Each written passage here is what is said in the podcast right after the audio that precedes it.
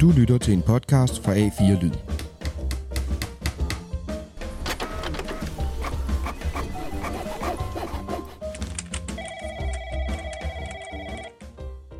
Velkommen til A4 Indefra. Mit navn er Thomas Nørskov, og jeg er vært her på programmet, og når jeg ikke er det, så er jeg producer på A4 Lyd.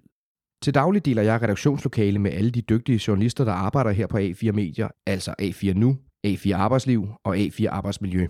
Fra tid til anden overhører jeg, at en af journalisterne har gang i en historie, som jeg gerne vil høre lidt mere om, og når det sker, så trækker jeg dem ind i studiet til en kort samtale med mig. Eller sådan plejer det at være. Men i disse coronatider må vi gøre det lidt anderledes, så i stedet for at sidde inde i studiet, der sidder jeg hjemme i mit hjemmestudie, men det skal ikke stoppe os for at lave A4 Indefra. Redaktionen på A4 Medier fik torsdag den 12. marts at vide, at vi fra fredag den 13. marts kørte på laveste bemanding, og folk blev sendt hjem i henhold til statsministeren og Sundhedsstyrelsens vejledning.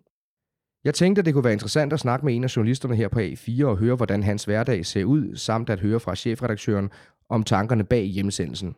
Til at hjælpe mig med det, taler jeg først med journalist på A4 Medier, Søren Dahl, og senere med ansvarshavende chefredaktør på A4 Medier, Nikolaj Kampmann. Rigtig god fornøjelse.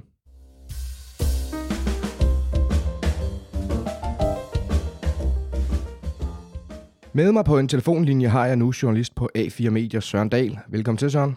Tak skal du have.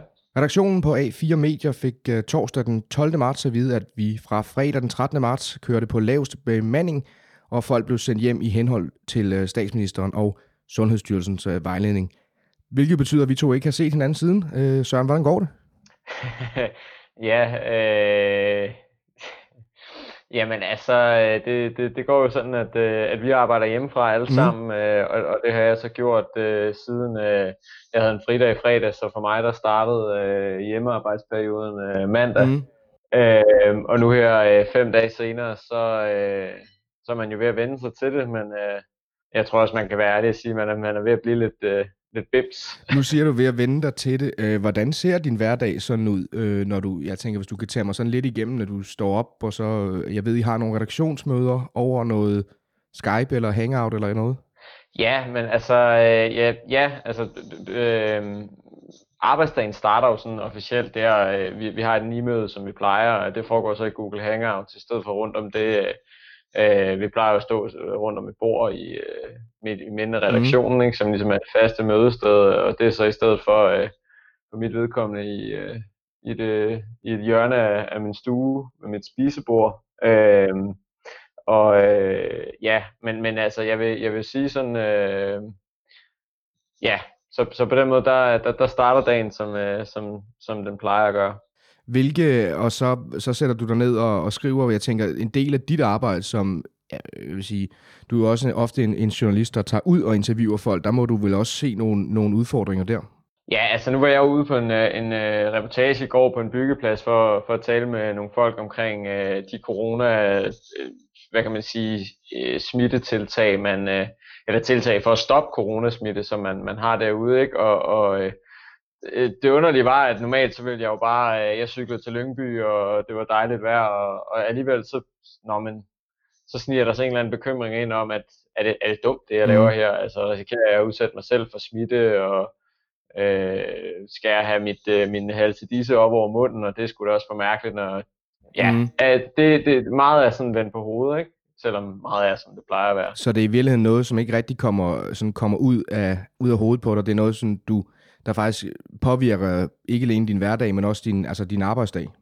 Ja, altså det synes jeg egentlig, i hvert fald sådan i går, der blev jeg meget, normalt laver man jo sådan meget professionel omkring det, ikke? Altså hvilke vinkler ligger der i det, hvad kan man gå efter for morgenstunden, og i går der var det sådan, jamen, altså jeg har lidt sådan sammenlignet, du ved, sådan oven i hovedet, det her lidt med et valg, ikke? At det er sådan en ekstraordinær periode, hvor der sker alt muligt, men den store forskel fra et valg er, at den også har konsekvenser for det man for ens eget arbejdsliv i den forstand, at ja, man tænker, gud, udsætter jeg mig selv for en sundhedsrisiko, udsætter jeg min familie, min kæreste for en sundhedsrisiko ved at tage på den her opgave, så det er mærkeligt det hele, ikke? Og man lærer man lærer, mens man bygger flyet, mens man er i luften eller sådan, ikke? Man vender sig til det, og så prøver man at lave sådan nogle rutiner.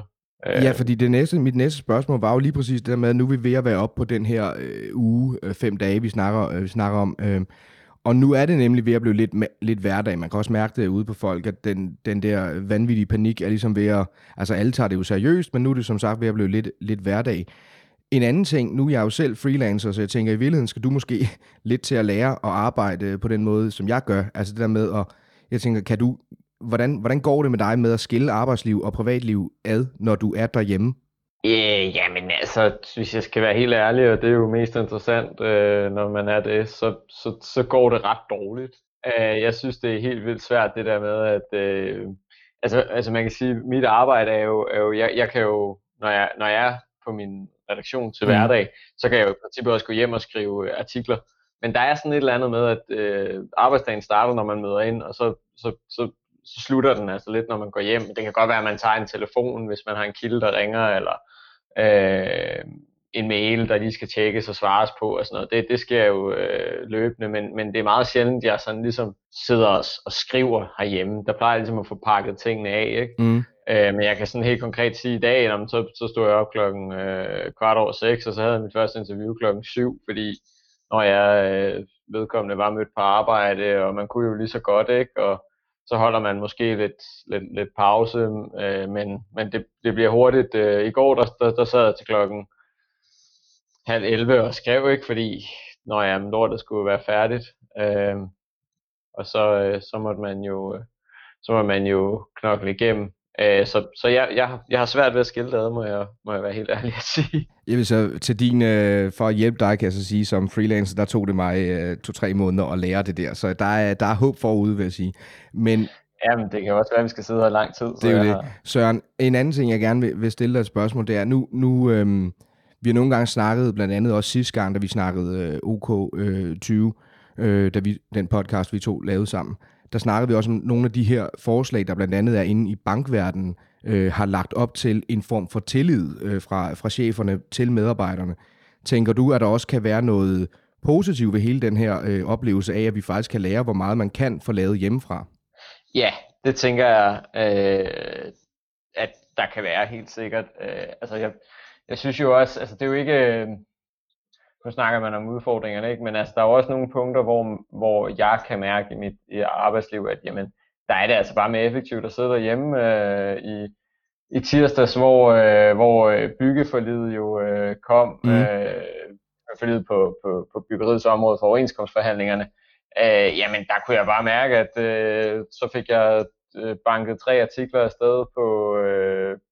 jeg vil lige ved at sige nærmest ingen tid, men altså jeg lukkede ned klokken 4, og der havde skrevet 3 artikler, og det var fordi, jeg tror jeg kunne sidde herhjemme, og så kunne jeg stikke noget musik i ørerne, og bare mase igennem, ikke? Og der var ikke nogen, man skulle ikke lige ned og spise frokost med kollegaer, eller der kom en chef over og snakkede, eller man skulle lige et møde, eller alle de forstyrrelser, der også er en hverdag på et storrumskontor, så jeg tror sådan, at hvis man kan aftale det med sin leder, så tror jeg også, at det kan være noget, som egentlig kan komme alle til gode, både virksomheden og den ansatte, fordi vi er også, nu er vi blevet kastet tvunget til det, vi er kastet ud i det, men jeg tror der også, der er nogle chefer, der sådan rundt omkring, der ser, at der kommer jo artikler, selvom de sidder derhjemme. Så bare fordi jeg ikke kan holde øje med dem, så foretager de altså stadig noget. Men jeg tror altså helt sikkert, at man skal, og det er en disciplin, der ligesom meget ligger hos den ansatte, man skal være enormt skarp på, hvornår man arbejder, og hvornår man ikke arbejder, fordi det er vildt svært, synes jeg. Søren, nu snakkede du lidt om de her, vi sidder ofte meget tæt på hinanden, når vi sidder i redaktionslokalet, og for ofte sluder der om andre ting, men også fagrelevant selvfølgelig. Men en anden ting, det her, jeg ved ikke, det gør jeg i hvert fald. Altså jeg helt personligt kan sige, at jeg savner at være på redaktionen, bare at være sammen med kolleger. Men er det noget, du også føler? Ja, helt sikkert.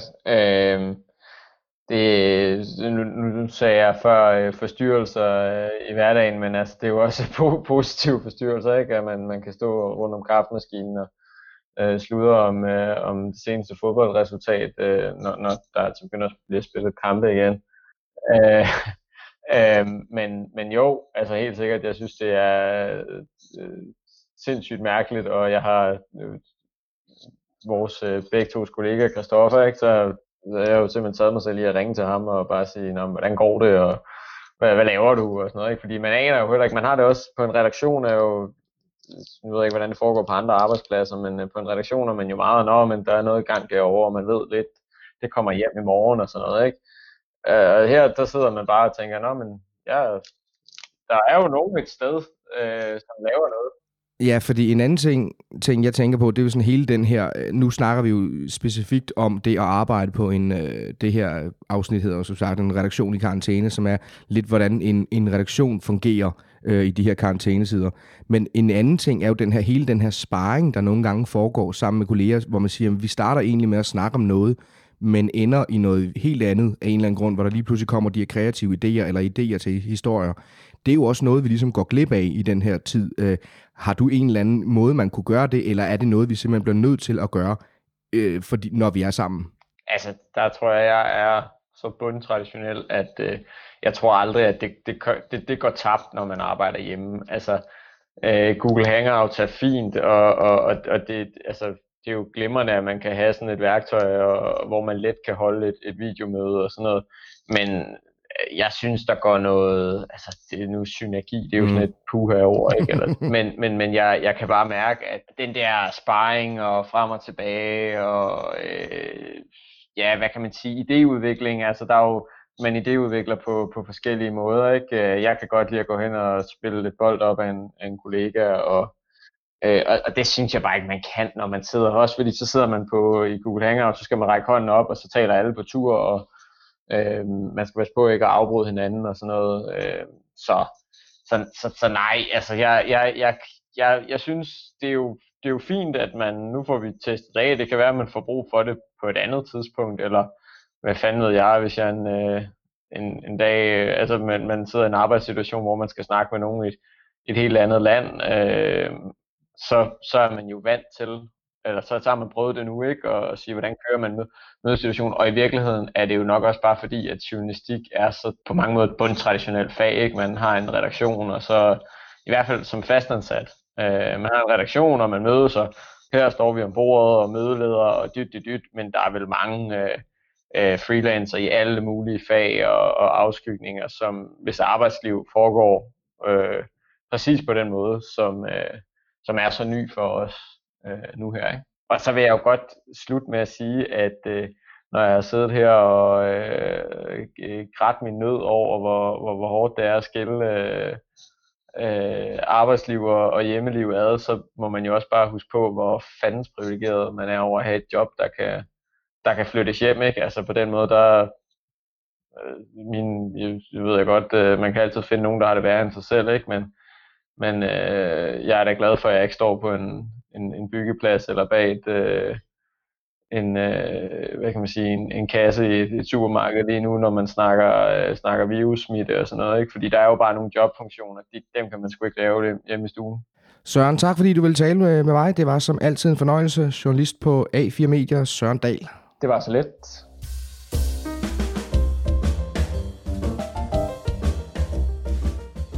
Med mig på en telefonforbindelse har jeg nu ansvarshavende chefredaktør på A4 Medier, Nikolaj Kampmann. Velkommen til, Nikolaj.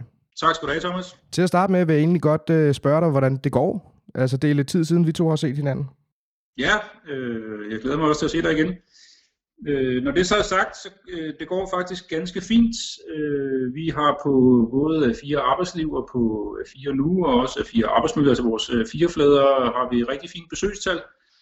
Så vi er ikke på den måde trafikmæssigt coronakrise ramt, men vi kan jo blive ramt på det, der betyder noget forretningsmæssigt for os, altså på salg af abonnementer og annonceomsætning.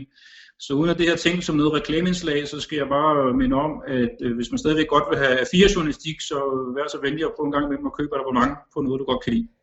Nikolaj, du valgte jo torsdag den 12. marts til et morgenmøde at sende medarbejderne hjem på grund af corona.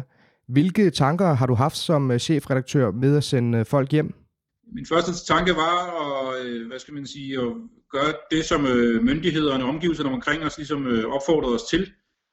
Og så havde vi også en dialog med medarbejderne på A4, som også meget kraftigt tilkendegav, at det ville de have det bedst med, at vi fandt en måde at arbejde på hjemmefra hver især. Så det synes jeg egentlig var ret enkelt, og jeg synes her en uge inden i det forløb, så er jeg ikke i tvivl om, det har været en rigtig beslutning. Man kan sige, det var jo så den menneskelige vinkel, og som jeg da også bakker helt op om, at vi skal sørge for at holde folk hjemme så vidt muligt, og folk så også kan passe deres arbejde. Men der er jo også en anden vinkel, du har, hvor du også er chefredaktør for en nyhedsredaktion. Hvad gør I for at imødekomme de udfordringer, man nu har, når man ikke kan komme ud og interviewe folk? Ja, jeg vil sige, men i en vis omfang kan man jo rent faktisk godt interviewe folk, hvis man efterlever de her fysiske afstandsanbefalinger.